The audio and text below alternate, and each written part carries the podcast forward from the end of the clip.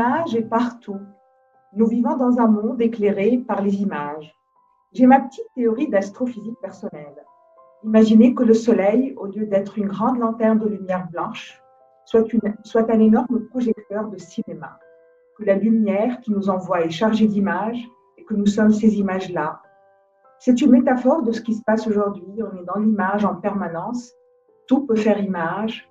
Rien ne résiste à son devenir image. Fasciné par l'image, notre invité est un artiste prolifique et multiple, cinéaste, photographe, plasticien et écrivain. Bonjour Alain Flécher, ravi. Bonjour, très heureux d'être à ce rendez-vous.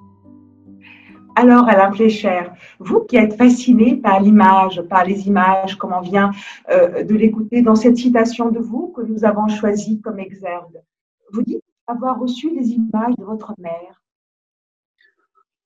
Euh, oui, c'est de mon père. De votre mère.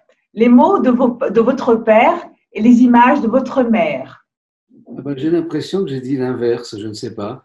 Euh, vous parliez de votre mère qui vous emmenait au Louvre. Le Louvre qui était un endroit érotique dans votre enfance. Donc les images, vous dites que c'est votre mère, les mots la littérature, c'est votre père. C'est possible. Ben, si vous voulez inverser à l'occasion de cette interview, ça ira aussi. Hein. C'est assez étrange, mais oui, on peut inverser les choses. En tout cas, effectivement, c'est ma mère qui m'a emmené euh, voir les musées, et en commençant par les plus grands, par le Louvre, par le Musée d'art moderne. Et c'est vrai qu'au Louvre, euh, c'est la première fois que je voyais des femmes nues. Donc, je retenais ça du Louvre. Je me disais que c'est un endroit où on peut voir des femmes nues. Je n'en avais jamais vu avant. J'étais fasciné par les tableaux d'Ingres ou d'autres peintres qui montraient mhm. de, jolies euh, de jolies jeunes femmes nues, voilà ce que je n'avais jamais vu. Donc, ça a été ma première perception des musées. Et mhm. ensuite, j'ai continué de fréquenter les musées pour d'autres raisons, mais je continue d'ailleurs à, apprécier euh, euh, euh, voilà, les représentations du corps féminin. Mhm. Donc, vos premières images, ces images qui sont venues à, à vous et qui ont commencé à vous fasciner, c'était les musées, pas les livres d'images? Non, enfin, je n'ai pas été un grand lecteur de bande dessinée, par exemple. Je préférais les livres euh, sans images et, les images sans texte. Parce que les mhm. images sans texte me faisaient rêver au texte que je pouvais écrire moi-même au sujet de ces images. Et les livres sans images me faisaient rêver à la représentation que je me faisais moi-même des personnages et des lieux. Mhm. Donc c'est vrai que voilà, je n'ai pas trop goûté le, mélange des deux. Je n'ai pas goûté le photoroman ou, le, ou la bande dessinée. Euh, j'aime la littérature, j'aime les images, mais je les sépare, disons.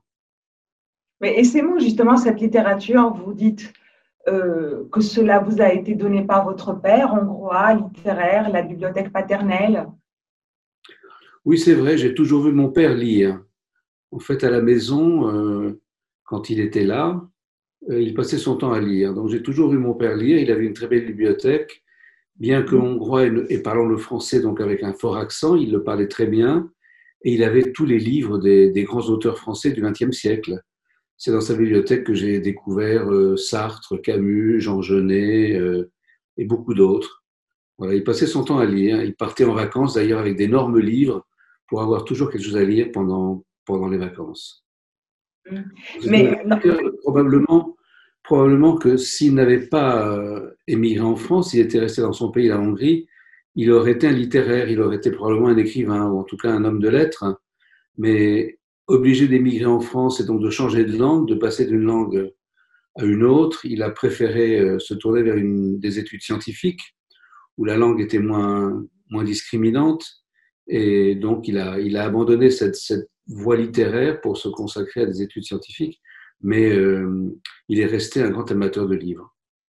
Et, quels sont les livres, les auteurs dans la bibliothèque paternelle qui vous ont donné vos mots? Mes mots à moi, alors je ne sais pas. Je pense que les livres qui m'ont marqué, en tout cas, ça a été Kafka, sûrement, et puis quelques grands auteurs. Pourquoi Kafka? Pourquoi Kafka?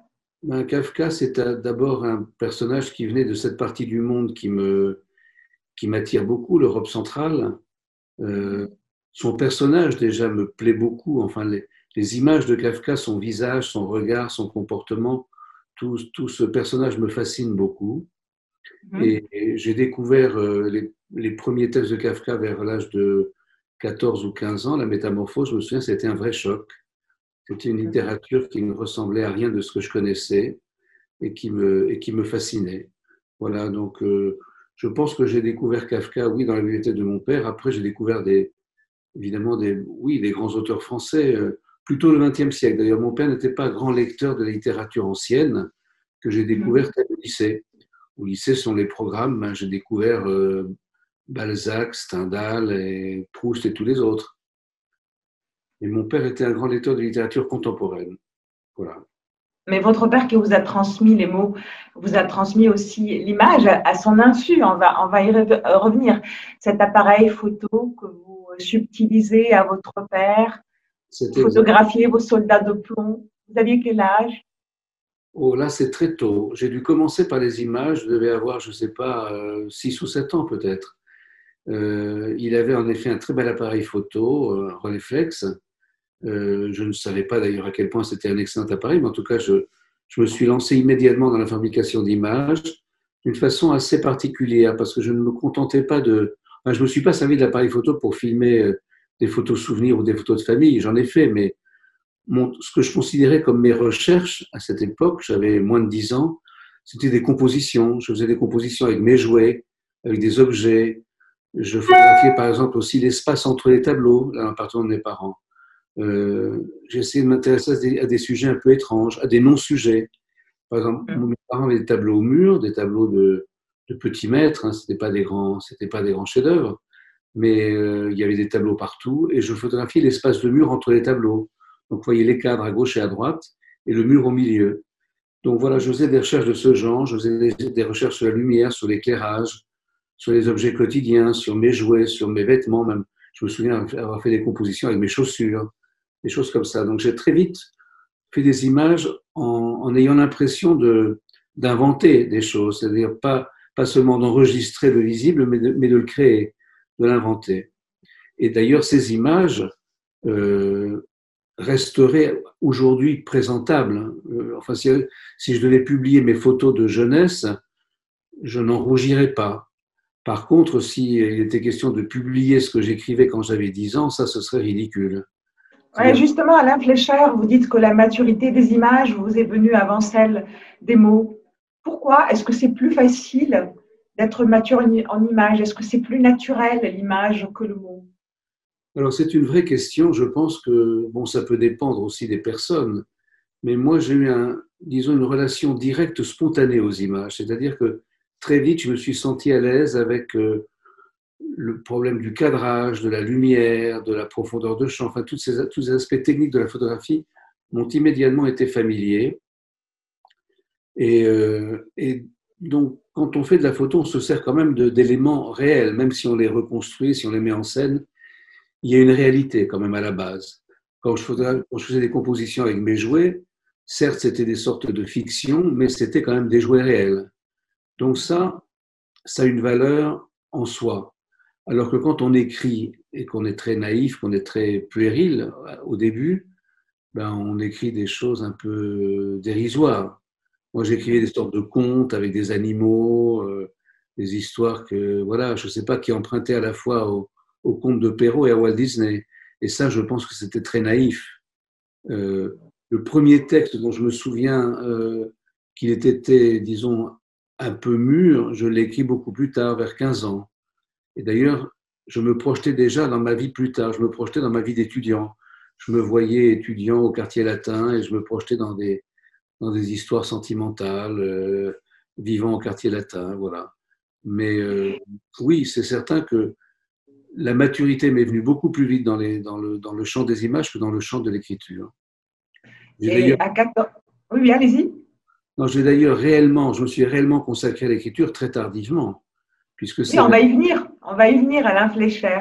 Mais, mais, à 14 ans, Alain Flécher, vous pensiez qu'il suffit d'avoir une caméra pour faire du, cinéma. Vous dites ceci. Dès lors, j'ai tout fait pour en acquérir une.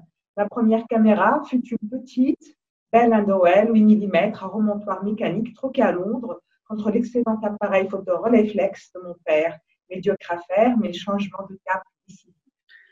En effet, il est arrivé un moment où euh, je suis passé de la photo au cinéma, d'une façon d'ailleurs pas très sympathique pour mon père, puisque j'étais en vacances à Londres pour un séjour d'études linguistiques. J'avais emporté l'appareil de mon père, que je lui ai finalement dérobé définitivement, après lui avoir simplement emprunté. Et là, démangé par le besoin de filmer, je suis dans des magasins d'occasion de Londres et je me suis totalement fait avoir, évidemment, puisque j'ai échangé cet excellent appareil contre une caméra assez médiocre. Mais c'était une caméra. Et cette caméra, j'ai filmé mes premières images. Voilà, donc j'ai été euh, un moment attiré par le cinéma. Et à partir de ce moment, j'ai considéré qu'il suffisait pour être cinéaste d'être détenteur d'une caméra. Je garde cette idée d'ailleurs aujourd'hui. Alors on peut être un bon, un bon ou un mauvais cinéaste, enfin il y a toutes sortes de façons d'être cinéaste. Mais il suffit de filmer pour être cinéaste. Voilà. Alors on peut me dire qu'il ne suffit pas d'écrire pour être écrivain et qu'il ne suffit pas d'avoir un stylo pour, euh, pour être écrivain, mais c'est un peu différent. Une caméra, c'est un objet euh, technique qui qualifie son utilisateur. Savoir se servir d'une caméra, c'est d'une certaine façon déjà être cinéaste. C'est regarder. Aujourd'hui, on a, mais à la fléchère, aujourd'hui, on a des caméras performantes même sur les téléphones. On fait des films aujourd'hui avec des téléphones portables. Tout à fait, tout à fait. Ce qui d'ailleurs euh, me fait très bizarre quand je vois des, tas de gens qui font des films avec des téléphones portables. Je, voilà, je suis assez étonné, assez mal à l'aise, je dois dire, parce que pour moi, il y avait cette qualification euh, du cinéaste par l'outil qu'il utilise. Or, comme vous le dites très justement, aujourd'hui, maintenant, tout le monde peut faire des films. Alors, euh, bon, je ne sais pas ce que deviendront tous ces films, euh, de tous ces cinéastes ou supposés cinéastes. C'est peut-être d'ailleurs un vrai problème qu'il y ait tellement, tellement d'images, parce qu'il y, a une prolifération des images dont je ne suis pas sûr que le, voilà, qu'elle soit profitable en fait. D'un autre côté, mais, il est remarquable aussi que la, que la technologie n'est pas très amie avec la mémoire, parce que toutes ces images-là ne vont pas être regardées comme sur les, les, albums, par exemple anciens, dans lesquels on gardait les photos. Et aujourd'hui, il y a une tendance inverse qui s'installe. On a tendance à tirer sur papier les images euh, numériques, les, trucs numériques. Oui, c'est vrai. D'ailleurs, euh, c'était un problème qu'ont soulevé les sociologues. Les sociologues qui ont tiré un grand parti des vieux albums d'images, puisque ces albums d'images étaient riches d'informations sur les modes de vie, les rituels familiaux, les, voilà, les, moments dans la vie d'une famille, les naissances, les mariages, les baptêmes, les, vacances, tout ça tout ce matériau photographique est très riche d'informations pour les sociologues. Et les sociologues se sont, inquiétés à un moment donné que tout ce matériel, tout ce matériau disparaisse en devenant immatériel, virtuel, et que tout, ça se perde. Donc, euh, il y a une énorme quantité d'images enregistrées aujourd'hui qui se perdront à jamais, qui ne seront jamais tirées. Donc, un petit pourcentage est conservé par les personnes qui, tirent sur papier, enfin, qui, qui conservent une trace des images qu'ils font, mais la grande majorité de ces images se perdront. Et d'ailleurs, leur support est, fragile. Les images, les images numériques euh, sont appelées à s'effacer plus vite que les images euh, argentiques, que les images sur papier. C'est pour ça que vous êtes euh, resté attaché à l'argentique jusqu'à jusqu'à très tard, malgré que vous dites technophile. Je suis très technophile, c'est vrai. Je suis très curieux des innovations techniques. Je ne les rejette pas du tout d'une façon systématique. Par contre, j'ai un vieil attachement, c'est vrai, à, la chimie des images. Aujourd'hui, la physique a remplacé la chimie. Toutes les images d'aujourd'hui sont des images électroniques. Il n'y a plus de chimie. De même qu'il n'y a plus de mécanique. Dans un Et qu'est-ce que vous aimez dans cette chimie? Vous aimez l'attente Il y a l'attente, il y a la magie de l'apparition des images. Dans la chimie, les images apparaissent dans des bains. Vous voyez, c'est une, il y a une véritable opération d'ordre magique. C'est comme une potion. Enfin, on plonge, on plonge une feuille de papier dans un, dans un bain et on voit apparaître l'image comme par magie. Et il y a cette attente, en effet, on attend. Les images ne sont pas là immédiatement. Je suis toujours un peu gêné par les gens qui font une photo et immédiatement la regardent. Moi, j'aime beaucoup euh, l'ancienne méthode qui consiste à faire des photos, à les porter chez le photographe et attendre une semaine avant de les avoir et de les, découvrir. Mais bon, une, ce sont des habitudes qui, qui, vont bientôt se perdre complètement. Je me rends compte que beaucoup de, beaucoup de jeunes euh, ne, savent même plus ce qu'est un appareil avec une pellicule. Il m'est arrivé au Japon de faire des photos avec un appareil à pellicule, d'ouvrir l'appareil pour changer la pellicule et d'attirer autour de moi un attroupement de jeunes qui se demandaient ce que je faisais, quelle était cette machine et qu'est-ce qu'il y avait dedans. Ils n'avaient jamais vu un appareil photo avec une pellicule dedans. Donc voilà, c'est vrai que ce sont deux régimes différents de deux temporalités différentes, et euh, on est passé, oui, de la, de la chimie à la physique, de l'humide au sec. Les Américains disent dry technologies ou wet technologies, hein, technologie humide ou technologie sèche. Voilà, alors l'électronique, elle est instantanée, la chimie, elle a, elle a, un temps, un temps d'apparition. Et c'est pareil d'ailleurs pour toutes les opérations liées à ces, deux, à ces deux techniques. Le montage traditionnel au cinéma, il fallait couper la pellicule, la coller, faire des essais.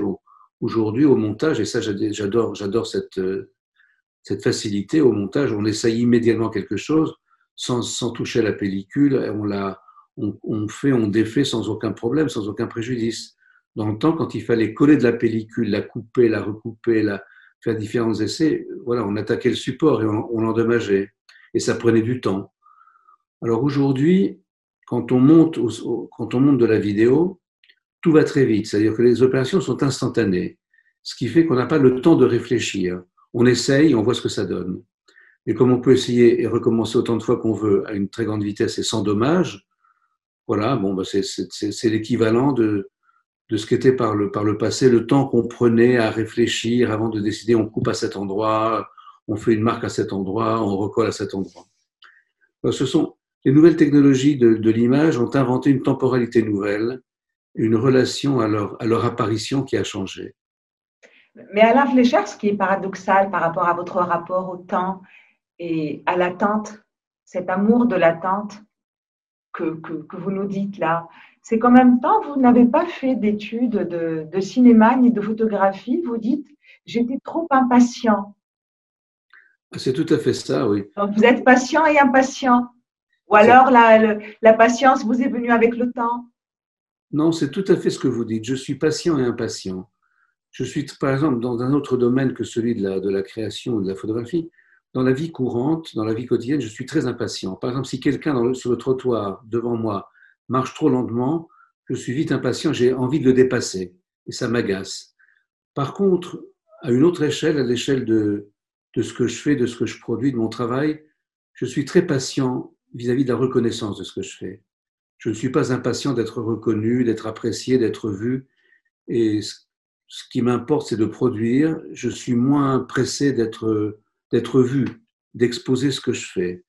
Donc il y a ces deux régimes dans ma vie. À vrai dire, dans ma production d'artiste, je, procède comme si mon espérance de vie était de 200 ans. C'est-à-dire que voilà, je, ne suis pas pressé, je, recommence infiniment indéfiniment des choses que je pourrais considérer comme acquises, mais que je continue. Je fais des séries de photographies, par exemple, que j'aurais pu depuis très longtemps publier parce que j'en ai déjà suffisamment. Disons que j'ai 300, 400 photographies, ça suffirait à faire une série. Je continue à en faire par plaisir d'en faire et parce que je ne suis pas pressé. Donc c'est vrai qu'il y a ces deux régimes dans mon caractère de, de l'impatience au quotidien et de l'impatience de l'impatience au quotidien et de la patience à long terme. Un autre paradoxe, Alain Fleischer, vous-même, vous êtes autodidacte, mais vous fondez le Frénois, qui est un établissement de formation. Alors, je suis autodidacte dans toutes les disciplines artistiques. C'est vrai que je n'ai pas fait d'école de cinéma ou d'école de photo ou d'école d'art. Ça ne me serait même pas passé par la tête, je dois dire. Euh, j'ai voulu tout de suite euh, passer à l'acte, c'est-à-dire euh, voilà m'emparer des appareils, apprendre les techniques et créer. Je n'ai pas non plus suivi la, filière de, l'apprentissage ou de l'assistanat. Ça n'aurait jamais intéressé d'être assistant d'un cinéaste ou d'une maison de production. Je voulais directement créer, signer mes propres œuvres avec les moyens euh, techniques dont je pouvais disposer et les connaissances qui étaient les miennes. Par contre, euh, j'ai fait des études assez, assez poussées dans des domaines plutôt théoriques, en linguistique, en anthropologie, en sémiologie, euh, voilà, j'ai fait un doctorat, j'ai étudié avec des grands maîtres qui étaient Lévi-Strauss ou Roland Barthes ou Grémas. Et tout cela aurait dû me conduire à une carrière universitaire, sauf que à un moment, le désir de créer, d'être un artiste, d'être un créateur était plus fort que celui de devenir un, un érudit et un professeur. Mais tout ce que j'ai pu apprendre sur les bancs d'université a été une structuration mentale décisive. C'est-à-dire que tout ce que je produis en tant qu'artiste est plus ou moins directement euh, programmé par euh, cette structure mentale que m'ont donné mes études en sciences humaines. Et d'ailleurs, je dis parfois que je suis un artiste du projet, c'est-à-dire que contrairement à des artistes du matériau, comme un sculpteur, il travaille la terre ou le bois ou le métal, le peintre, il travaille avec la toile et ses, pinceaux et ses, couleurs, moi, je travaille avec des idées. C'est-à-dire que mon travail, ça consiste à être, à être assis dans un fauteuil, à rêvasser, à projeter des idées, à inventer des choses dans ma tête et à vérifier que ça marche. Donc, je suis un artiste qui projette des, des, idées, des dispositifs, et ensuite qui essaye de voir si ça marche, comme un inventeur. Un inventeur qui a une idée, il veut inventer je ne sais quoi, un ouvre-boîte, il a une idée d'ouvre-boîte, il, il, il, finalement, il vérifie si ce ouvre-boîte ouvre vraiment des boîtes. Eh bien, moi, c'est un peu comme ça. Je, je réfléchis à des idées. Ces idées, évidemment, elles interrogent un langage. Par exemple, quand je, quand j'interroge la photographie, euh, mon questionnement, il tient compte de la théorie de la photographie, de sa technique, de ses supports, et je ne dis pas en photographie ce que je dirais en cinéma ou en littérature. Donc à chaque fois, dans cette attitude de, du projet, de la projection, je, m'inscris dans un champ esthétique, théorique, historique précis. Euh, justement, justement, Alain Flécher, puisque vous l'évoquez, euh, et, pour en revenir à votre rapport avec l'image euh, dont vous parlez là, êtes-vous d'accord avec moi pour dire que vous voulez insuffler du temps euh, à la photo, c'est-à-dire que vous prenez quand même le, contre-pied de la, de la démarche de Barthes qui parle du ça a été, de la démarche de Cartier-Bresson, de l'instant décisif. Vous n'êtes pas dans ça? Tout à fait, vous avez parfaitement raison, vous avez parfaitement euh, détecté mon, attitude. Alors, bien qu'ayant été l'étudiant de Roland Barthes, euh, je m'inscris en faux sur son impression qu'une photographie, c'est la trace d'un ça a été. En tout cas, moi, je produis des images qui, qui sont la trace de quelque chose qui n'a jamais eu lieu, qui n'a jamais été, qui n'a jamais été visible à l'œil nu, qui n'est apparu que dans la photographie suite à une, une série d'opérations dont l'image finale est la trace. Donc, en cela, voilà, je suis tout à fait d'accord avec ce que vous venez de dire. Je ne suis pas du tout quelqu'un qui pense que la photographie est la trace d'un ça a été, et je ne suis pas non plus d'accord avec euh, la notion, enfin, je ne suis pas d'accord. C'est pas que je ne suis pas d'accord, c'est que ce n'est pas mon, mon, mon attitude. Cartier-Bresson a, a, très bien parlé de l'instant décisif, c'est-à-dire du moment où on peut appuyer sur le bouton quand on photographie des scènes de la réalité où il y a un moment où quelque chose se révèle et qu'il faut le saisir, qu'il faut appuyer au bon moment. Mais moi, je dois dire que, d'ailleurs, vous, l'avez dit d'une certaine façon, je travaille sur un temps sans instant. C'est-à-dire que dans mon, dans mon travail photographique, il n'y a pas d'instant, il y a du temps. C'est du temps qui s'étale et qui fait trace. Euh, la plupart de mes travaux photographiques ne sont pas, euh, ne sont pas le résultat du choix d'un instant. J'ai créé du temps, j'ai créé du mouvement, donc ce n'est ni de l'image arrêtée ni de l'instant, c'est du temps et c'est du mouvement. Donc c'est le ce sont des photos très préparées. Ce sont des photos très préparées, très mises en scène, mais euh, pleinement photographiques. C'est-à-dire que ce n'est pas autre chose que de la photographie, sauf que ce n'est pas de la photographie de l'instant euh, et ce n'est pas de la photographie du ça a été. Voilà, par exemple, toutes ces photos que je produis qui résultent de, dispositifs ou par exemple un petit jouet remorque un miroir et que ce miroir capte une image qui a été projetée, qui vient de l'histoire de la peinture ou, ou d'autres choses, tout ça, ce sont des, ce sont des choses qui n'ont jamais, le résultat n'a jamais été visible à l'œil nu. C'est-à-dire que j'ai vu quelqu'un qui me regarderait faire ces photos verrait donc un jouet qui bouge, un miroir qui le remorque, des images qui apparaissent, mais l'image finale qui sera la photo, elle n'a jamais été visible à l'œil nu. Elle n'apparaît qu'au laboratoire, puisque c'est encore de la photographie argentique, et elle est une trace de quelque chose qui, qui s'est déroulé dans le temps et, et en mouvement. Alors, mm-hmm. Alain Flécher, si vous êtes beaucoup dans l'expérimentation dans le domaine de la photo, Vous ne l'êtes pas du tout dans le domaine de la littérature. Vous êtes aussi un auteur prolifique. Vous avez une cinquantaine euh, d'œuvres à votre actif. Oui, euh, vous avez en partie raison. C'est-à-dire, j'expérimente peut-être moins dans l'écriture que dans la que dans la photographie ou dans le cinéma. J'ai fait aussi beaucoup de films expérimentaux où j'ai travaillé mhm. sur la déconstruction de l'image, sur le montage. Alors peut-être que ma littérature, mon travail d'écrivain est plus classique. Néanmoins, mhm. euh, par exemple, je, je, suis très différent de cette écriture dominante aujourd'hui qu'on appelle l'écriture blanche c'est-à-dire l'écriture minimale avec des phrases très Vous en dites que c'est une impasse d'ailleurs, l'écriture blanche. Vous dites que l'écriture blanche à la Duras, c'est une impasse. Pourquoi serait-ce une impasse, Alain Flécher N'est-ce pas un moyen d'expression euh, différent? Ben, Je pense qu'en tout cas, euh, enfin, c'est peut-être pas une impasse, mais il y a une limite. Hein. C'est-à-dire que on peut, dans le minimalisme, il y a un moment où euh, qu'est-ce qu'on dit ou qu'est-ce qu'on ne dit plus rien. La technique de Duras, qui d'ailleurs lui a réussi, parce que c'est pas, c'est un, un, écrivain de grand talent, consiste à dire très peu de choses et à laisser le, lecteur finir la phrase et finir sa pensée et à lui laisser, euh, à laisser entendre. Les phrases de Duras, la littérature de Duras, c'est une littérature qui laisse tout en suspens et laisse entendre que. Mhm. Alors, on peut laisser entendre des tas de choses intéressantes, mais il y a un moment où euh, en tout cas, moi, je dois dire que mon attitude était l'inverse. C'est là que peut-être je ne suis pas tout à fait d'accord avec le fait qu'il y aurait peu ou pas d'expérimentation dans mon écriture. Ce que j'essaie d'expérimenter dans mon écriture, c'est la combustion totale d'un sujet.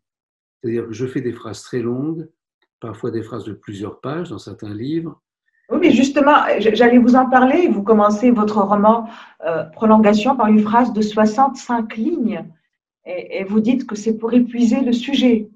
Exactement. Vous avez bien lu. Vous avez bien lu. Bravo. En effet, parfois, quand je m'empare d'un sujet dans une phrase, j'essaye d'aller jusqu'au bout, c'est-à-dire de le faire, de l'épuiser, en effet, que je ne puisse plus rien dire d'autre. Alors peut-être que d'autres personnes pourraient en dire plus, mais moi, j'essaye que la phrase qui s'est emparée d'un objet l'épuise complètement, qu'il y ait une combustion totale, qu'il ne reste plus que des cendres, qu'il n'y ait plus rien à brûler de ce sujet. Vous voyez, si on considère que le sujet est incombustible, eh bien le faire brûler jusqu'au bout. C'est pour ça que parfois je fais des phrases très longues, pas du tout par coquetterie ou, pour, faire un effet de style. Ça, ça ne m'intéresse pas beaucoup. Par contre, voilà, faire dire à la langue tout ce qu'elle peut dire jusqu'au moment où il ne reste plus rien. Donc c'est effectivement une attitude inverse de celle d'écrivains de l'écriture blanche comme Duras, qui, elle, effleure seulement un sujet, en dit le moins possible pour laisser penser beaucoup.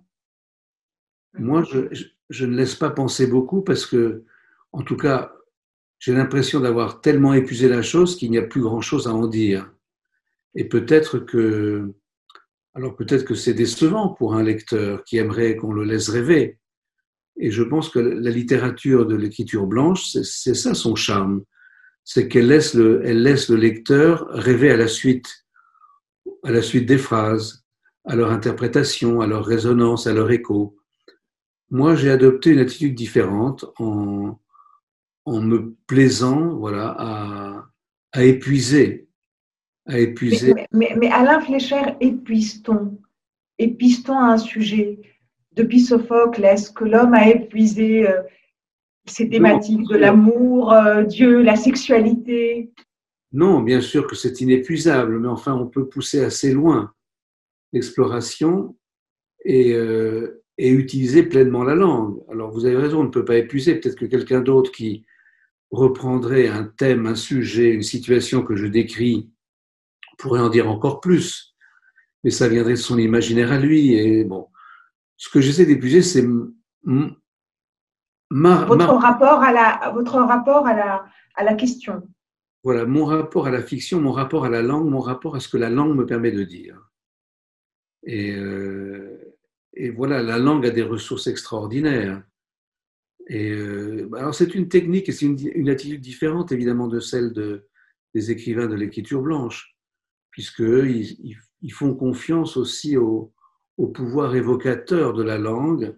Euh, voilà, sans, sans la pousser dans ses retranchements. Moi, j'essaye de pousser la langue dans ses retranchements. Et vous vous définissez comme un récidiviste. Qu'est-ce à dire, Alain Flécher Alors, je suis un récidiviste parce que, sur beaucoup de plans, j'aime tout recommencer. J'aime vivre les choses plusieurs fois. J'aime. Euh, voilà, j'aime. Je suis un artiste du rituel. Hein. Le rituel, l'éternel retour, c'est ça, c'est toujours recommencer. Ne jamais considérer que, que quelque chose est fini toujours, toujours y retourner, toujours recommencer, toujours retrouver les mêmes choses. C'est pour ça que dans le domaine de la, de la photographie du cinéma, je recommence toujours des, la fabrication d'images que j'ai déjà faites parce que j'aime retrouver le dispositif, le rituel. Mais dans le domaine de l'art en général, je pense que, alors je ne suis pas le seul, je pense que l'artiste en général est un récidiviste. D'ailleurs, euh, il y a beaucoup d'artistes qui se font connaître par un style, par, un, par une thématique. Ils insistent. Et répétition. Voilà, c'est cette insistance, cette répétition qui permet qu'on les reconnaît. Hein. Euh, voilà, il y a. Je pense réellement que l'artiste est un récidiviste. C'est quelqu'un qui, qui refait toujours les mêmes crimes, les mêmes, euh, les mêmes fautes ou les mêmes, euh, ou les mêmes erreurs, ou, les mêmes, ou qui, qui recommence toujours les mêmes amours. Alors Fléchard, si, si, si, vous publiez votre premier livre en 86, là pour ça, la frénésie d'écriture ne vous viendra que dans les années 2000. Et c'est là que vous devenez euh, prolifique. Est-ce un hasard ou est-ce un aboutissement, une démarche construite? Alors, je dirais que le désir d'écrire, il a été premier chez moi. C'est-à-dire que je le disais tout à l'heure, enfant, j'ai très vite commencé à écrire, même si c'était des choses très naïves. Mhm. Des poèmes, des petits contes, bon, mais c'était un projet premier. Quand j'ai voulu aussi faire de la photographie, ça a marché beaucoup plus vite parce que les voilà, la maturité était, était, meilleure et ce que je faisais en photographie ou en, en cinéma était tout de suite plus, plus mûr. Mais le projet d'écrire était un projet premier. Je l'ai longtemps différé parce que j'ai été intimidé par les grandes figures de la littérature. Même s'il y a eu des grands photographes et des grands cinéastes, ils me semblaient moins indépassables, moins incontournables que les grands écrivains. Quand je voyais des, grands films à la Cinémathèque française, les plus grands cinéastes de Fritz Lang, de Murnau, de Eisenstein, je me disais c'est formidable, c'est génial, mais on peut encore faire d'autres choses. Par contre, en, photographie, pareil. En photographie, il y a eu de très grands photographes mais là, alors très vite, je me suis dit, en photographie, on peut faire autre chose que, que de l'instantané, que de la photographie humaniste, que du reportage, que des portraits, que toujours les mêmes choses. En littérature, j'ai eu beaucoup de mal à considérer qu'on pouvait continuer à écrire après Kafka, Joyce, Proust, Faulkner et quelques autres. J'étais très intimidé par ça. Alors, je m'aventurais à écrire dans des petites formes mineures. Par exemple, j'écrivais sur mes, sur mes, sur mes travaux de, de, de, photographe, des petits essais, des petites notes, des petites préfaces. Je m'essayais, je m'entraînais à l'écriture sur des petites formes. Et puis, euh, un jour, j'ai été envoyé à la, Via Médicis à Rome, à l'Académie de France à Rome, par un, un ami critique qui m'avait sélectionné et qui me connaissait à la fois comme photographe et artiste et comme écrivain en herbe, c'est-à-dire quelqu'un qui a envie d'écrire. Et donc il m'a dit, très bien, tu vas aller à la Via Médicis en tant que photographe, mais tu vas écrire un livre, et il était devenu éditeur d'une collection chez Flammarion, et tu vas écrire un livre et je vais le publier. Donc c'est lui en quelque sorte, bien que m'envoyant à Rome en tant que photographe et artiste, m'a demandé d'écrire un livre. J'ai répondu à cette commande, j'étais mûr, il y a un moment où j'étais mûr, j'étais prêt à écrire, et là, on parlait tout à l'heure d'expérimentation. Là, c'est un livre très expérimental pour le coup. C'est un livre, c'est complètement un livre dispositif, c'est un livre installation, puisque c'est un livre dont toutes les pages portent le même numéro. C'est la page 100. C'est une page 100 qui se répète comme si l'écrivain, dans le cours de son travail, était arrivé à cette page 100 de son livre et avait buté sur cette page. L'avait recommencé, n'en était jamais content, recommençait la page. Et finalement, cette page 100, l'écrivain en question la recommence 100 fois. Mhm. finalement, cette page 100, elle constitue tout le livre. C'est-à-dire qu'à travers la répétition de cette page 100, on rayonne dans tout ce qui précède la page 100 et dans ce qui devrait faire suite. Donc ce, page, ce, livre résumé à une page qui porte le même numéro, c'est vraiment un livre dispositif, c'est un livre installation, c'est un livre expérimental. Voilà. Après ce livre expérimental, j'ai encore laissé passer un peu de temps. J'ai répondu à des demandes très, je dirais, modestes, même d'anciens étudiants qui créaient une revue, qui me demandaient des petits textes. Donc, j'ai répondu à tout ça avec beaucoup de plaisir et j'ai encore un peu différé le passage à un grand projet. Je répondais à des petites commandes, des petites nouvelles, des petits textes, des petites préfaces, des choses comme ça. Et puis, euh, il est arrivé un moment où je me suis dit, euh, je suis prêt. Je suis prêt, bien que restant dans des petites formes, puisque mon premier livre, c'est un recueil de nouvelles. Mon premier gros livre, je dirais, publié au Seuil par Denis Roche, qui a été mon, vraiment mon, mon grand parrain en littérature. Et euh, c'était une soixantaine de petites, nouvelles, souvent d'ailleurs absurdes ou fantasques.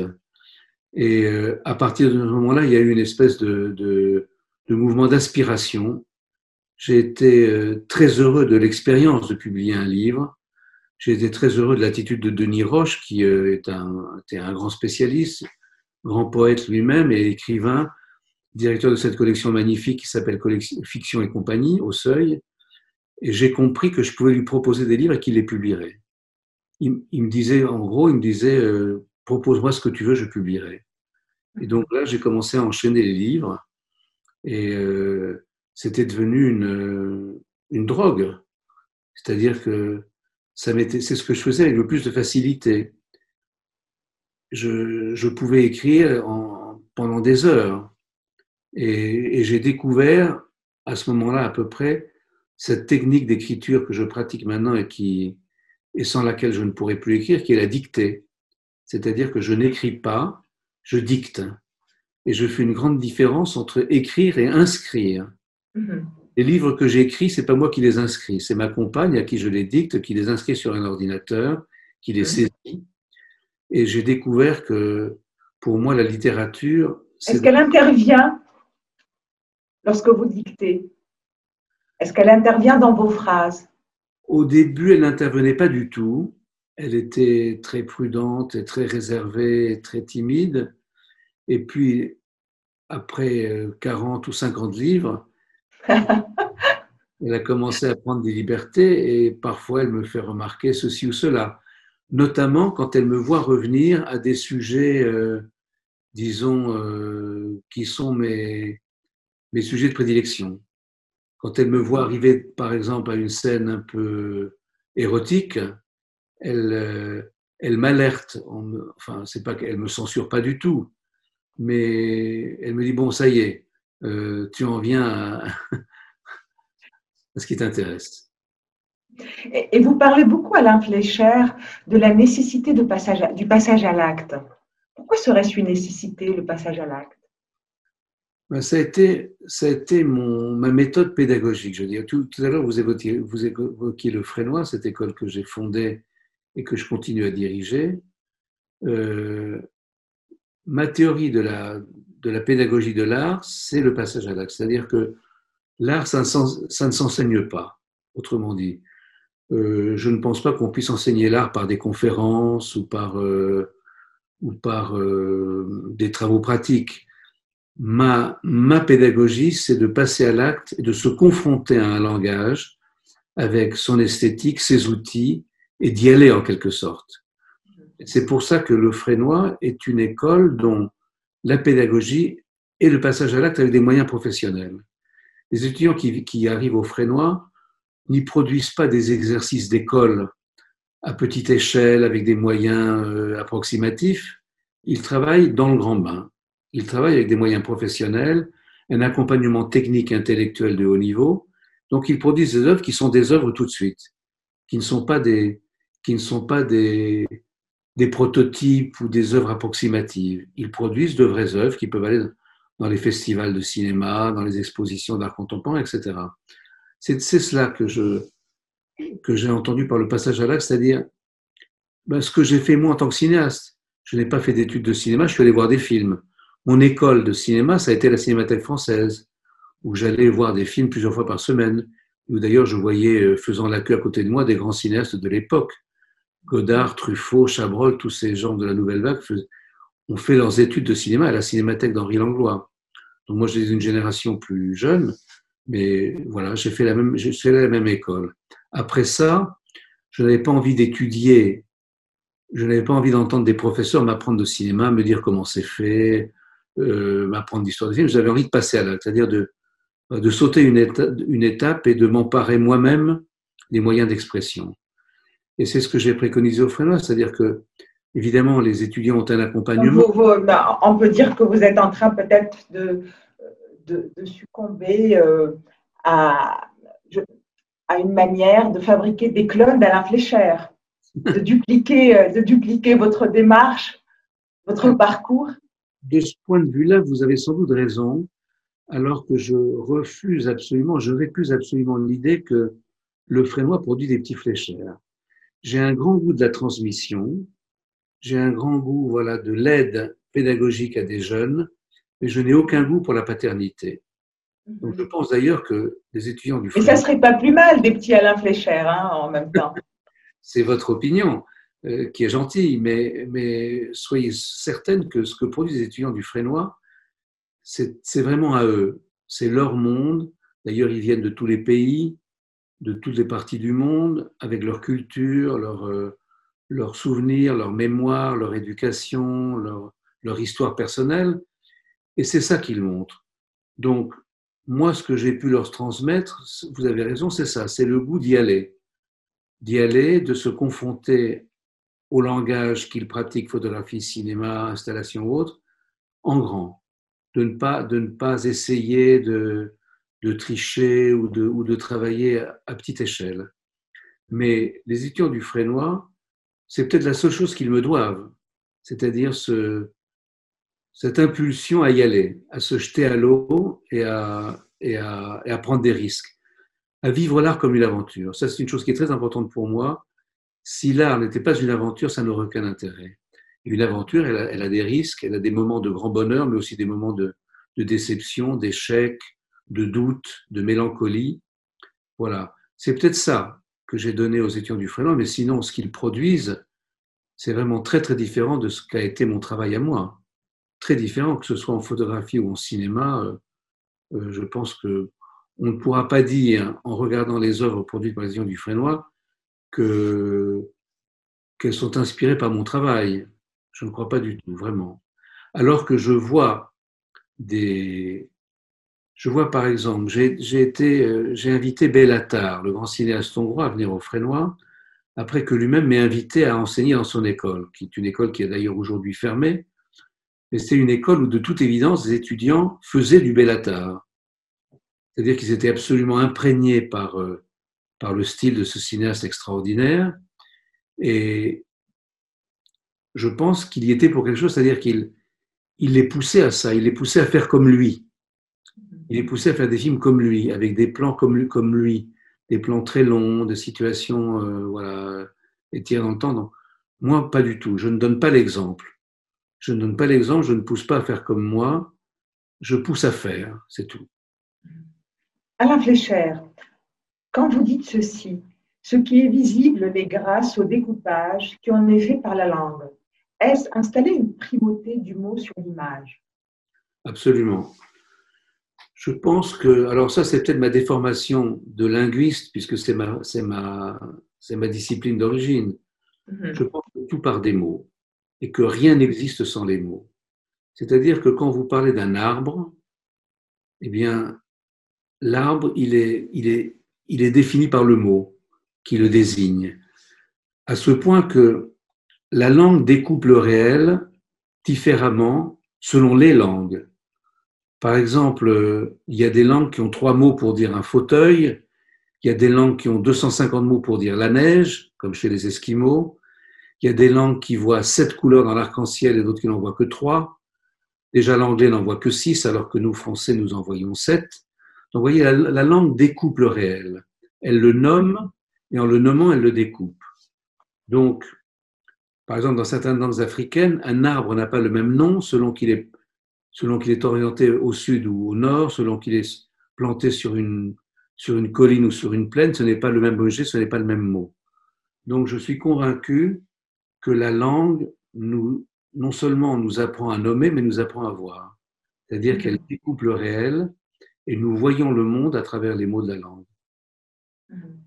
Alain Flécher, vous pensez aussi comme multiple en fonction des champs artistiques dans lesquels vous intervenez. C'est comme si vous ne voyez pas le lien entre les activités que vous avez. C'est comme si ce lien vous échappait. Alors c'est vrai que je pousse la schizophrénie jusqu'à euh, penser que je suis plusieurs êtres différents quand je suis photographe, cinéaste, écrivain, euh, artiste. Et je dis parfois en riant, mais peut-être que ce n'est pas que ce n'est pas tellement pour rire que le cinéaste que je suis peut-être n'aime pas les livres que j'écris ou que l'écrivain que je suis n'aime peut-être pas les photos que je fais. Vous voyez, il y a, il y a plusieurs personnes en moi, c'est vrai, et d'ailleurs ce que je fais dans les différents moyens d'expression obéit à des esthétiques différentes. Mhm. Alors je pense, des amis me disent que quand même euh, il y a des points communs, qu'on peut voir beaucoup de, passerelles entre mes, moyens, mes différents moyens d'expression. Je pense que c'est incontestable, ils ont raison. Il y a des thèmes, il y a des, il y a des, il y a des, il y a des, des récurrences. Mais très honnêtement, je crois que je deviens un personnage différent quand je change de discipline. Et d'ailleurs, euh, dans la vie, tout simplement, c'est un, c'est, un changement complètement de vie de faire des photos, de faire un film. Par exemple, un film, c'est un travail collectif, c'est un travail d'équipe. Il y a des collaborateurs, il y a des techniciens, il y a des comédiens, il y a des interprètes. Donc c'est tout c'est toute une économie. Et il y, a, de l'argent, il y a beaucoup d'argent, il y a des producteurs, ça coûte cher. Euh, cet argent qu'on nous donne pour faire des films, on, doit, on le paye par des contreparties des concessions. Au contraire, la photographie est une économie totalement indépendante. Je peux faire mes photos tout seul, j'ai mon appareil, ma pellicule. Euh, parfois, je, voilà, je me fais aider, mais une, ce n'est pas du tout un travail collectif, c'est un travail solitaire. Donc, vous voyez déjà dans la vie, les, les différents langages entraînent à des situations très différentes. La littérature aussi est un travail solitaire, même si maintenant pour moi c'est un travail à deux. Mais bon, je suis quand même seul avec mon, avec mon projet et euh, je n'ai pas besoin de, quelqu'un pour, euh, pour me donner des idées ou, je sais pas, ou faire des repérages euh, dans des lieux que je décrirais. Je travaille seul, en quelque sorte, avec mon imagination. Donc, les moyens d'expression entraînent déjà des modes de vie différents. Et dans une même journée, si je passe cinq heures à écrire et que tout d'un coup je fais des photos, je change de vie. Et la, la photographie devient à ce moment-là une récréation de, du travail d'écriture. Donc chaque discipline peut devenir à un moment ou à un autre une récréation de l'autre. La, de, de, de euh, et il, y a des, il y a des disciplines qui sont plus faciles et d'autres plus difficiles. Le cinéma, c'est lourd, hein, c'est lourd, c'est collectif, il y a, y a, des, y a des, des relations sociales, il y a des relations à l'argent. Bon. C'est vrai que par rapport au, par rapport au cinéma, la, la, photographie est une, est une récréation. Euh, avec la photographie, c'est, c'est, gratuit presque la photographie. C'est-à-dire que voilà, on fait ça sans rendre compte, sans rendre compte à personne. Il n'y a pas de producteur, je n'ai pas de, je n'ai pas de collaborateur, je, je, fais mes photos tout seul. Donc, vous voyez, dans, dans, la vie déjà, les différentes disciplines sont, ont des, des, des, des modalités différentes. Le pain... Justement, Richard, vous parliez de cinéma. En parlant de, cinéma, vous avez 350 films à votre actif et j'aimerais euh, partir de la polémique autour du film euh, Le fils euh, de Sol de Laszlo Nemes. Mm-hmm. C'est un film qui évoque la Shoah et c'est juste pour comprendre votre manière de voir, de comprendre le cinéma. Le film parle de Shoah et vous êtes interpellé par l'accueil dithyrambique et dites en même temps qu'aucune œuvre de fiction n'arrivera à toucher du doigt la vérité de cette irréprésentable. Mais le cinéma a-t-il pour rôle de toucher la vérité, Alain Flécher Non. Ou est-ce que vous le voyez comme ça vous-même? Pas du tout, non, non. Je ne pense pas que le cinéma ait pour, ait pour objectif de toucher la vérité. et justement, ce qui me gêne dans ce genre de film, c'est qu'il prétend parler de la vérité. Mm-hmm. Vous voyez, non? Il y a des sujets, bon, pour moi, le cinéma, comme les autres arts, sont, sont des fictions. Hein. La, relation à la vérité, elle, elle existe dans, dans certaines disciplines. Bon, la photo de reportage, par exemple, elle a un rapport au réel, mais néanmoins, elle est un mensonge. Aussi honnête soit-elle, la photographie est toujours quelque chose qui a recadré le réel, qui a fait un choix. Euh, un photographe de guerre, par exemple, il choisit de montrer ceci ou cela, il, il écarte forcément une partie de l'image. Bon, même si dans ce genre de travail, il y a un rapport très fort au réel. Donc, il y a des disciplines comme la photographie humaniste ou par exemple les reportages de guerre qui ont un rapport au réel. Et là, euh, c'est incontestable. Mais par exemple, alors justement, les documentaires sur la Shoah, les documentaires sur les camps, là, ils ont une valeur, euh, ils ont une valeur incontestable parce que ce sont des témoignages qui ont parfois permis d'y croire que cette chose a été possible. Parce que ça semblait tellement impossible que il y a encore des gens qui pensent que ça n'a pas été. Il y a des gens qui nient ça. Il y a des négationnistes. Les documents sont là. Il y a des documents terrifiants. Tout le monde les connaît, tout le monde les a vus. Alain René les a magnifiquement mis en scène dans, dans, dans son film. Euh, euh, oui, je vois, mais il y a Lanzmann aussi. Non, mais le nom m'échappe, oui. Oui, Lanzmann, c'est dans Shoah, oui. Euh, mais quand Laszlo Nemes fait un film sur la Shoah, qui est un film de fiction, avec des acteurs, des figurants, il trouve un scénario assez improbable. Ce film, il passe pour un témoignage, il n'en est pas un, pas du tout, tout est mis en scène. Euh, donc ce sont des cadavres qui sont des cadavres de figurants, euh, l'histoire est, improbable. Ce, ce Saül qui, voilà, qui prétend vouloir sauver un enfant. Enfin, tout ça est assez improbable, alors que ce sont des situations, c'est une histoire qui a connu tellement de, de drames réels que inventer une fiction, faire jouer tout ça par des personnages, faire de la grande mise en scène, ça me semble euh, indécent, contestable en tout cas. Et il y a un moment, il y a un moment où ces films arrivent à occulter ce dont ils prétendent parler. Et il y a, alors, il y a mais, pourquoi occulte-t-il alors qu'il est admis par le spectateur qui se rend pour voir ce film que c'est une fiction à partir de faits réels? Qu'est-ce qui serait irreprésentable en termes de fiction, Alain Flécher Dans ce cas-là, on devrait arrêter de faire des films sur la Shoah, sur la Révolution française, sur les Khmers rouges. Ben, d'une certaine façon, euh, tout ce qui peut être documenté réellement, je pense, interdit la fiction, en effet. La Révolution française n'a pas été documentée, il n'y a pas eu de cinéma à cette époque, donc je pense qu'on peut la réinventer et euh, voilà, on essaye de faire au mieux. Documenter dans les écrits quand même. Oui, documenter par les écrits ou par la peinture, mais enfin bon. Mais un événement comme la Shoah, où il y a eu des documents, il y a des photos, il y a des films, euh, réinventer des fictions, c'est raconter des histoires et, et c'est forcément faire croire que c'était comme ça.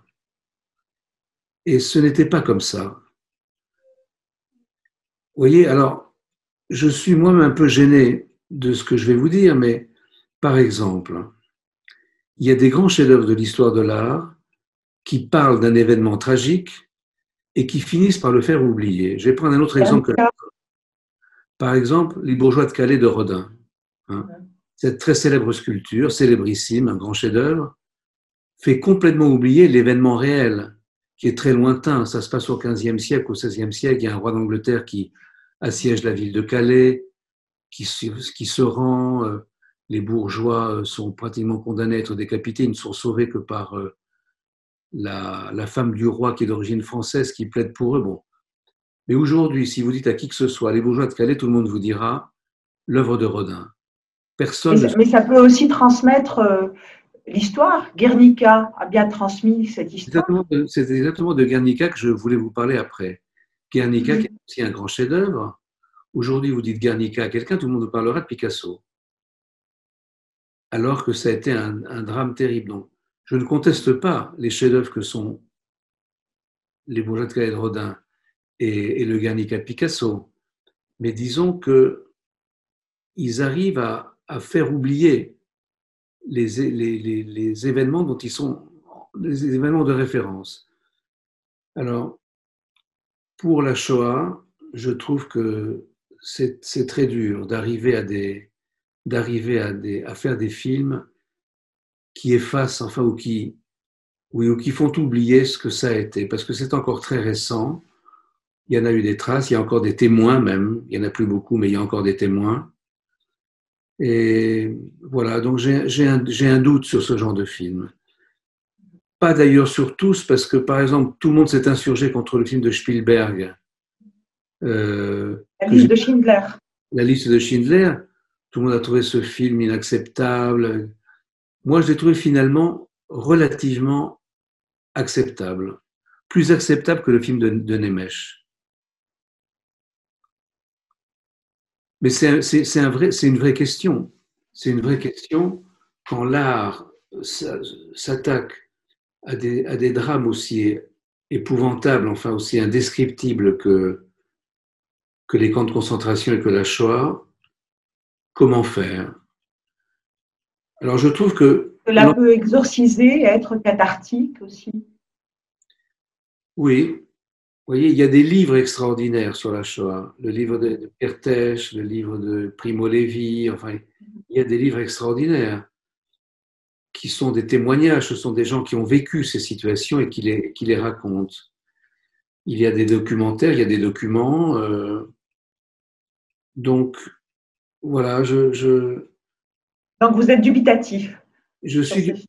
Ce qui m'a choqué sur le film de, de La Zone Mèche, c'est qu'il a été adoubé d'une façon presque unanime, alors que d'autres films sur le même sujet ont été critiqués, parfois vilipendés, enfin bref. Celui-là a été absolument euh, applaudi, alors que je le trouvais peut-être aussi critiquable ou plus, critiquable que d'autres. Et, euh, et, ça m'a touché parce que parfois la louange venait de gens que j'estime énormément, que d'amis euh, dont, j'admire beaucoup l'œuvre et, la pensée. Donc j'ai pensé que là, je sais pas, on s'était fait avoir. On s'était fait avoir par un, par un cinéaste très doué. Il, il est doué, hein, il, il, sait faire. Mais voilà, il sait trop bien faire. Alain Fléchère, vous collectionnez les cafetières et les cactus. Pourquoi les cafetières et les cactus? Parce que je vais vous dire, je collectionne n'importe quoi. La collection. Ah, pas les, la cafetière et les cactus, d'accord. Euh, la collection, c'est un état d'esprit. Hein. J'ai connu un grand collectionneur d'art, Daniel Cordier, qui est par ailleurs un personnage rendu célèbre parce qu'il a été le, compagnon de Jean Moulin pendant la Résistance, euh, son, agent de liaison, enfin bon. Mais il est devenu surtout un très grand collectionneur après la guerre. Et euh, voilà, un jour, j'ai fait un film sur lui et j'ai découvert qu'il avait une collection énorme d'œuvres d'art très importantes qu'il ne voyait jamais, qui était dans des coffres. Lui, il vivait dans, un, dans une maison où il n'y avait pas d'œuvre d'art au mur. Donc je me suis interrogé, je lui ai dit, mais c'est quoi collectionner si vous ne profitez pas des œuvres de votre collection? Il m'a appris que la collection, c'était une attitude mentale, c'était une façon de se protéger et qu'il avait même peur de la fréquentation quotidienne de ses œuvres. Il, avait eu une, une, une, formule très, très émouvante. Il avait même un grand chef-d'œuvre, vous le mettez au mur, pendant quelques temps, il vous fascine, vous êtes dans une relation d'amour avec lui, et puis arrive le temps des pantoufles. Le temps des pantoufles, c'est le moment du désenchantement où une, œuvre d'art perd son pouvoir de, fascination. Donc tout ça pour vous dire que je collectionne beaucoup de choses parce que je suis attaché, je suis un récidiviste. C'est aussi une forme de la récidive, la collection. Par exemple, j'ai découvert un jour un stylo que j'aime beaucoup, que j'ai aussi pris à mon père, ça fait partie des choses que j'ai volées à mon père, un stylo qui est un Parker 51 dont j'ai appris par la suite qu'il avait été dessiné par un grand artiste, par Molinaggi, un, un stylo magnifique qui a cette particularité d'avoir une, la plume carrossée, la plume est cachée. Donc j'ai pris ce stylo. Mon père, lui, il se savait que des stylos billes, donc ce n'était pas un vol très méchant. C'était ce stylo, je m'en suis servi pendant des années, pendant toutes mes études, et un jour je l'ai perdu. Je l'ai perdu, je l'ai oublié dans une cabine téléphonique, et je n'ai plus de cesse à ce moment-là que de le retrouver. Donc j'en ai retrouvé un, j'en ai acheté un, et puis j'ai continué à acheter des Parker 51 à chaque fois que j'en trouvais. Donc maintenant j'en ai 50. Et donc je, je, répare cette perte, pas seulement en l'ayant réparée une fois, mais en continuant de la réparer autant de fois que possible. Et, euh, et c'est comme ça pour euh, beaucoup d'objets. Les cafetières, évidemment, toutes ces cafetières que je collectionne, je ne m'en sers jamais. Je me sers d'une vieille cafetière un peu pourrie, euh, qui est la seule dans laquelle je fais du café les autres sont là pour, pour me protéger, oui. Elles sont une, c'est une sorte d'armée. Ce sont les cactus aussi sont là pour vous protéger? Oui, c'est ma garde rapprochée. c'est ma garde rapprochée. Et les cactus aussi, les cactus, alors eux, ils sont carrément armés parce qu'ils piquent très fort. Voilà, j'ai commencé à m'attacher à cette plante qui est une plante assez rébarbative. Hein. Ce n'est pas une plante qu'on peut approcher sans risque on se fait piquer, mais c'est une plante très attachante parce que elle est, c'est un peu comme un chat, un cactus. C'est-à-dire qu'on peut, il vit sa vie. Il vit sa vie, il supporte le mauvais temps, le soleil, la sécheresse. C'est une plante qui, qui, qui, survit à tout et qui est, voilà, qui est très attachante. Donc j'ai commencé à en acheter un ou deux, puis maintenant j'en ai 300 en effet. Euh, donc, bon, mais c'est un. La collection, c'est ça, c'est pas. À vrai dire, j'ai un peu travaillé sur la question de la collection parce que dans la collection, il y a un paradoxe. On aime un objet et on décide de le collectionner, mais en le collectionnant, on ne cesse de, de diminuer le pouvoir du premier objet. Ce premier Parker 51 que j'ai perdu et que j'ai racheté, en en rachetant à chaque fois que j'en vois, en quelque sorte, je peux dire que je diminue la valeur de l'objet unique. Mm-hmm. C'est-à-dire que cet attachement que j'ai pour un objet, il commence à se dissoudre dans la multiplication. C'est toujours dans votre démarche de vouloir épuiser. Mais il y a un peu de ça, vous avez raison, d'épuiser autant que possible. Tout à fait. Tout à mhm. fait. Alors, si j'avais des moyens, je collectionnais plein d'autres choses. Par exemple, j'adore les automobiles, mais je n'ai pas les moyens de les collectionner. Donc, j'en ai trois ou quatre. J'en ai trois ou quatre quand même. Mais euh, si j'avais les moyens, d'abord, il faudrait un garage, et puis ensuite beaucoup de moyens pour les acheter. Et si je pouvais collectionner des automobiles, je le ferais. Non, c'est vrai que je n'ai jamais été collectionneur de timbres. Euh, peut-être parce que ce sont des objets aussi euh, trop, trop petits, trop discrets. J'ai besoin d'une matérialité des choses. Et je disais peut-être au moment où on était coupé que ces collections sont des remparts. Sont des remparts qui me protègent. Alors de quoi Je ne sais pas de quoi je suis menacé. Comme tout le monde, je suis menacé de mourir un jour. Alors, le temps, par le temps, comme tout le monde. Oui, voilà. Donc, euh, je suis menacé par le temps. Euh, alors, je ne sais pas, est-ce que ça me protège du Covid? Est-ce que ça me protège de. J'espère. oui, peut-être. En tout cas, collectionner, c'est se protéger. C'est se protéger, c'est accumuler des, c'est accumuler des, des, fortifications, enfin des remparts pour euh, être entouré de choses qu'on aime. Merci beaucoup Alain Flécher. Nous allons clore sur votre choix musical le Sacre du Printemps, que vous découvrez à Londres aussi. Et ça a été un choc esthétique. Décidément, vous êtes une très bonne connaisseuse de, mon petit bah oui, hein? je connais mon sujet. Oui, bravo, c'est très remarquable. En effet, j'ai découvert le Sacre du Printemps en allant à Londres, où normalement j'allais dans une famille anglaise pour y apprendre l'anglais avec le bon accent. Il se trouve que ma tante hongroise, la sœur de mon père, habitait Londres et que bon, je n'allais pas chez elle parce qu'elle parlait euh, l'anglais avec un terrible accent hongrois. Et donc, j'allais chez elle quand elle n'était pas là. Elle me prêtait son appartement et un été, je suis allé chez elle alors qu'elle était en vacances ailleurs. Et par hasard, j'ai découvert dans son, dans son appartement ce disque du, du Sacre du Printemps que j'ai mis sur le tourne-disque et j'ai été absolument terrassé par cette musique en la découvrant.